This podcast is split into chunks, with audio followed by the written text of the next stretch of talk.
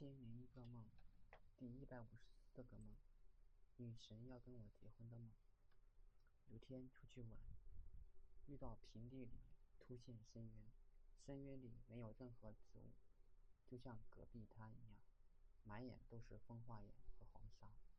虽然我可以飞行，但是这么宽的深渊却让我发怵，万一中间需要休息怎么办？于是我就找其他跨越深渊的方法，所以我沿着深渊向南飞行，直到遇到绿色的树林才停下来。然而这树林看起来也是非常的怪异，安静的可怕。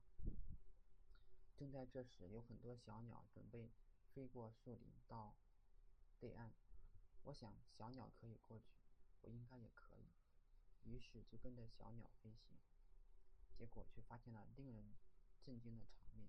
很多小鸟飞到山沟中间，就发生了爆炸，满天都是血雨，这血雨积在身上，感觉火辣辣的疼。这怪异的山谷，也许就像小说里面的结界或者是魔域，故意把两片土地分开，所以我就落在地上，快速的通过了山谷。这地面的压力小多了，怪异的感觉也少很多。很多年以后，有一部分人类发明了一种类似雨伞的东西，人可以寄身于雨伞中，然后有志愿者带着雨伞经过山谷。当然，这对志愿者的伤害很大，志愿者很快就会死掉。后来我回家的路上遇到一个神庙，就打算去神庙里边看看。